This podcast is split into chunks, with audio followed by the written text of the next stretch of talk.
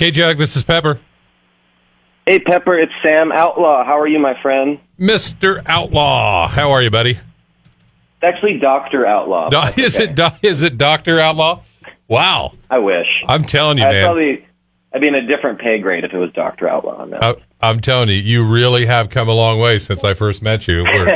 We're all the way up so much smarter. All the way up to doctor status now. All the way. PhD. Fantastic. Where are you chiming in from today? Are you out west yet, or you still got to travel? I was out west, and I'm back in Nashville for a hot minute before I go back out west. Wow. I'm in my beautiful living room with my beautiful family, kind of running around me. Nice. And just picked up my big first grader from first grade, and my preschooler just got home, and I rehearsed my band today, which was so fun. Playing music is very stressful and annoying, but then when you actually just like planning things is annoying and the logistics, but actually playing music is so fun. When you get to the moment, right? Yeah. Like, it's so, like, I'll have kind of stress dreams leading up to tours where it's like I get on stage and my strings are gone or my guitar doesn't work or whatever. Mm. And then actually playing the song, though, is just really a blast. I've got a great band for this tour. Yeah, I wonder about the musician's version of the actor's nightmare, but it is a real thing, isn't it? Yeah, I mean, mine are pretty predictable. Like, I'm kind of a type A organized person, and so I put a lot on my kind of own shoulders going into playing shows where I'm not exactly hoping and trusting that other people are going to remember things. I actually played an international tour one time where the night before the beginning of a 30-day international tour, my drummer called me to say, "Oh, I forgot to get my passport renewed, so I can't get on the flight tomorrow." After we had reminded him for months and literally for months to do it, he just didn't do it. And I had to find a replacement drummer for one show in Madrid, Spain, last minute. Oh my gosh. So I've been put through the ringer. I've been through it all, and I've been able to, with the help of other fine people, you know, it always works out okay. And at the end of the day, to some extent, I'm sure you've noticed this at shows, people almost want to see things go a little wrong. Like, if it's too slick and smooth, it's not quite as fun, almost, for the audience. Amen to that. Amen to that. Truth. So they want to see a little real life. But no, I've got a really great band for this tour, and it was so fun just getting in the rehearsal room and trying out some new tunes. And then for the songs where you kind of feel that people are expecting you to play, it's always kind of fun to say, okay, maybe we're a little like bored with this tune because we have to play it every show, but what's something we could do that would make it kind of come alive to us again? And so that's always just really interesting to try to find fresh ways, fresh takes on songs. Always a way to kind of keep it fresh and keep it moving. I love this that we're just kind of mid conversation. We happen to be also kind of where I was going to start anyway, which was really how far you've come since we first met. I mean, the European tour. You were still flirting with quitting your day job when we first met, and you were still kind of like in between, and I tracked it down to February 2016 at the Grange Hall here in Slough, and 2017 Live Oak was a big one for you, and then by 2018 you'd moved to Nashville. So isn't that crazy? You made the jump, and on top of all this, you've already talked about surviving. You survived the pandemic. Yeah, and that's maybe what's so odd is like. Now when I'm like, oh, I can't wait to get back to Slough. I haven't been there for 5 years. Like everything is extended out like an extra 2 or 3 years. So, yeah, surviving the pandemic, you know, I'm very lucky. It was, you know, our kids were even almost more babies. So that was probably the hardest part was being stuck in a house with like kind of little kids, you know, for them and for us, probably more for us. But I like touring. I like playing live music. I can't pretend that, especially now being a dad, that I necessarily really want to be gone all that much. So I think during COVID, it gave me a chance to finish my new album and really kind of take the time I wanted to. So there was a lot of you know, and not to trample on the stories of other people that obviously really suffered during that time, but our home wasn't like, I feel like we weren't derailed as badly as it could have been. I think a lot of other folks had it harder. But, yeah, that said, you know, I remember the last gig I played in 2020, I played at the Grand Ole Opry. It was like March 6, 2020, I played the Grand Ole Opry. And then like that next weekend, I think, was when everything shut down. So it was, it was a real surreal thing to be like, I can play music and I'm driving down the street and I get to play the Opry. And it's the biggest privilege ever. And then it all just ended. It was crazy. Crazy times. And you've played the Opry a few times now, and that sets me up to talk about how Nashville has treated you. You've kind of jumped on a moving train of Music City, the way Nashville is going these days, you know, compared to what I remember 20 years ago. You could kind of ease into Nashville 20 years ago. Now it's a fast-moving train all the time, right? Yeah, and I think, you know, it's so funny, like, at least this is my perception of me, which is possibly very different than maybe other people's perception of me, if there are any people who still perceive me. But I think for me, it was like I was always a little country for LA. Like, there wasn't this mechanism to support the kind of music I was trying to do in LA. That was more the Americana Music Association. And then I was kind of embraced by the Americana Music Association, but like with most things, it's almost like they like you more when they don't have you. So by moving to Nashville and kind of becoming part of the Nashville community, as much as I was embraced and loved, I also feel in some ways that I was like, almost became now, I was like, oh, well, he's kind of too LA for Nashville. So I always kind of felt like a square peg in a round hole in LA, maybe a little bit feel that here. But also, Pepper, that could just be because I'm an artist and I'm suffering from terminal uniqueness. And I just think I'm a unique, sweet little snowflake. So like I said, this could be just my perception of me.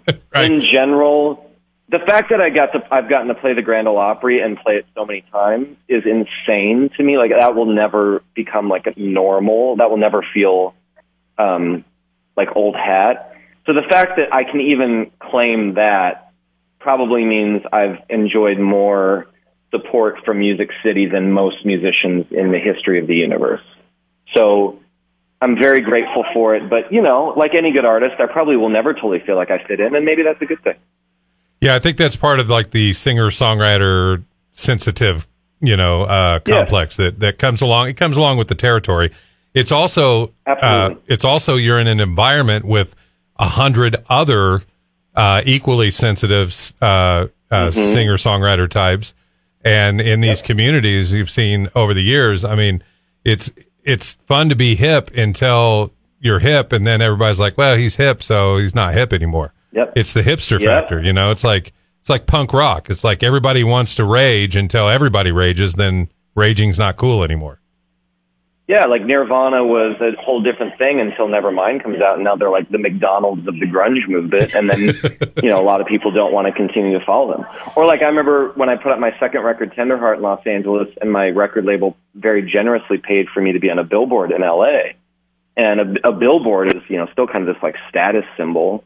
And I remember in some ways, I feel like it almost created a sense of ire in the music community in LA, because it was like, who's this dumb think he is being on a billboard, you know? So it works both ways. I think for the most part, the best thing I can do is not really think about that, because there's nothing you can do about it. The best thing that you can do is work at what your job is, which is to write songs and to record them and to perform them, and stop thinking about the other stuff. But look, you can't help but think about it, of course. Absolutely. Talking with Sam Outlaw. He is at the Siren in Morro Bay this coming Wednesday night. It's another Good Medicine Present show, and we mentioned Tenderheart. I still think Angeleno from 2015 is a masterpiece. The album is just phenomenal.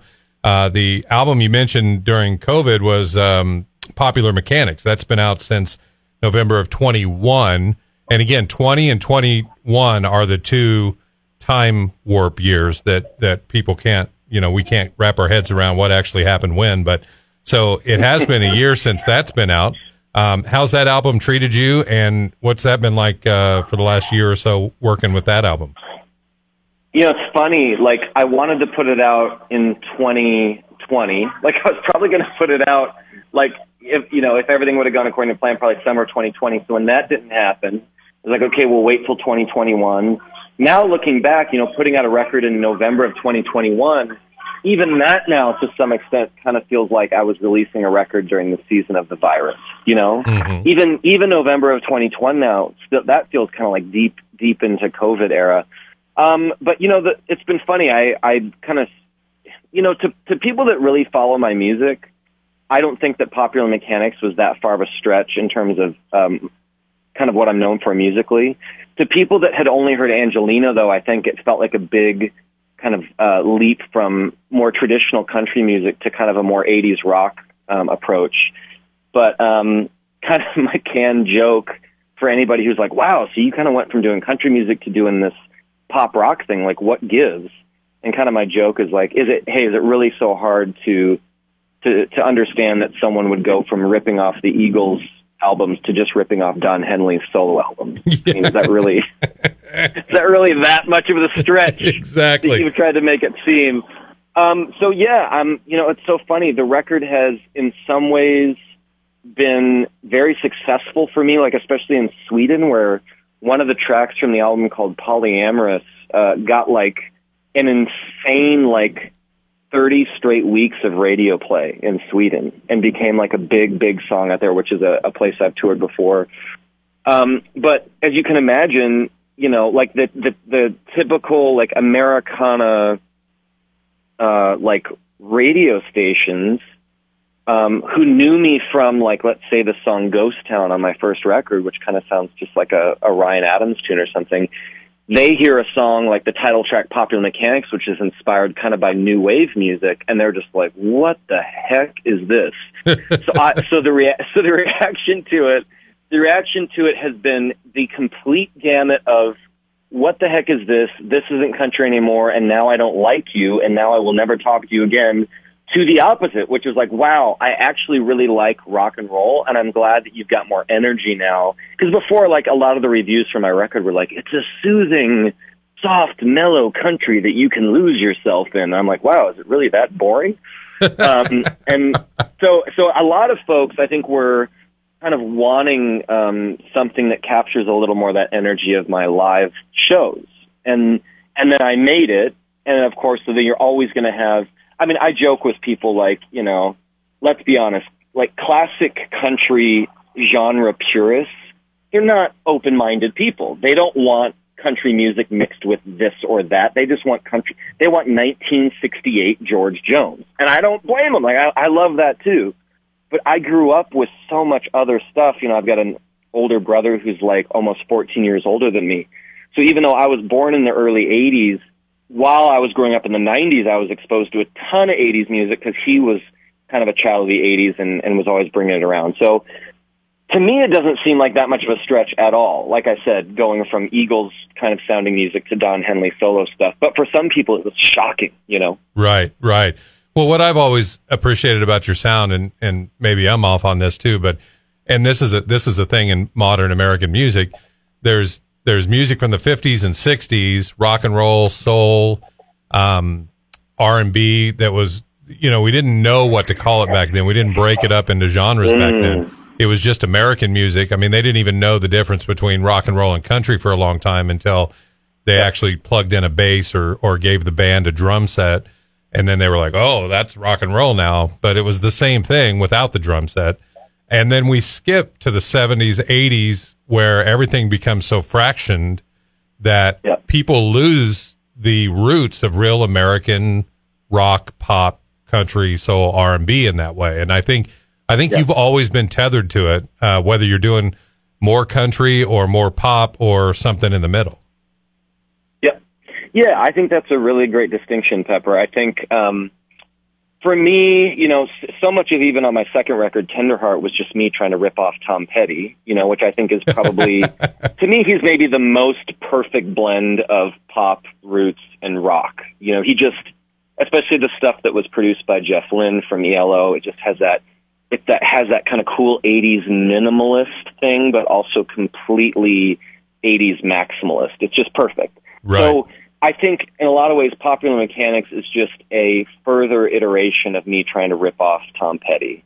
And again, I just love too many genres of music. You know, like I grew up on everything from Western swing because we had a Sleep at the Wheel in our house, that 70s kind of Western swing revive, or Bob Wills, you know, kind of thing. And then 80s soft rock, like Cyndi Lauper, Time After Time is one of my all-time favorite tunes. So because I can't place a finger on what my tastes are, I kind of tell people, look, and by the way, whenever I would see a comment, you know, on social media or whatever, if someone kind of had the guts to just be like, this isn't country, I don't like you anymore, I really don't take offense to it. My thought is like, first of all, thanks for chiming in. If you want to listen to that music, you can always, you know, pop in my older albums and you can listen to them. But for me as an artist, I gotta try new stuff. If I kept kind of churning out sequels to Angeleno because that was a, you know, at the time, I guess kind of considered a successful debut album, if I just kept trying to repeat success, you know, my joke is kind of like, look, I've had a day job before where I sat at a desk and someone else told me what to do.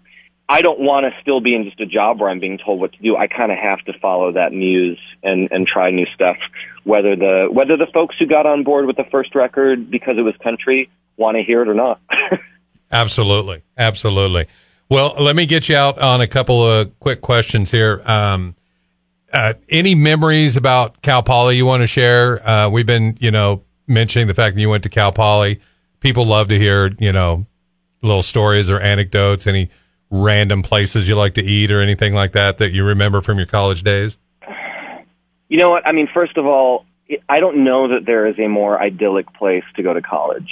I mean, I kind of had a sense of it when I was there. It was like, wow, this is kind of like heaven. I mean, the Central Coast seemingly is almost too good to be true. But I revisited, I was visiting friends in SLO a couple years ago, and I said, let's stop on the campus and walk around. I stopped on the campus again and walked around, and it was like, my God, it really is the most beautiful, wonderful place in the entire world. One place I remember eating, do they still have Fatty's Pizza in San Luis? Oh, yeah. Yep. So I remember the Fatty's Pizza deal was 2 larges for $10. I would imagine with inflation, that's probably now like 1 small for $100. Yeah, well, it's still the same thing. Buy one, get one free, and they're in the $15 to $20 range, I think. So that was cheap. The best. Still cheap. I also remember being really obsessed with High Street Deli. Yep, and, also still a thing. You could go at 4:20, which I think meant like between like 4 and 5 or something, and you could get a sub, I think, for 4:20 or some discount or something. Yep. It's High Street Deli just being tremendous. But, I mean, look, Firestone, Woodstock, like, there's so many great places to gain weight in San Luis Obispo. It's just the best. And fortunately, with that, as much as there are opportunities to pack on calories, there are a whole bunch of opportunities to burn those calories, like, you know, climbing and surfing and camping and all that stuff. So, I mean, it probably sounds like I'm getting paid to say this. I'm not. I'm obsessed with the Central Coast. I think it's the best of all worlds, and I still can't believe that I got to go to school there. I love it. All right. Well, Morro Bay, you know, big part of the Central Coast as well. I mean, head out to the ocean. You got the rock, you got the kayaking, you got everything else going on out there. We look forward to seeing you there next Wednesday at the Siren in Morro Bay. Sam Outlaw, thank you for the time, brother. It's good talking to you. Good catching up. Thanks, Pepper. And I should mention Victoria Bailey's opening the gig. She is an LA-based country singer. She is phenomenal, so get there early. You don't want to miss Victoria's set. Always show up early for the opening act. That's my belief. Yes, sir. Thanks so much for talking to me, Pepper. Real pleasure, man.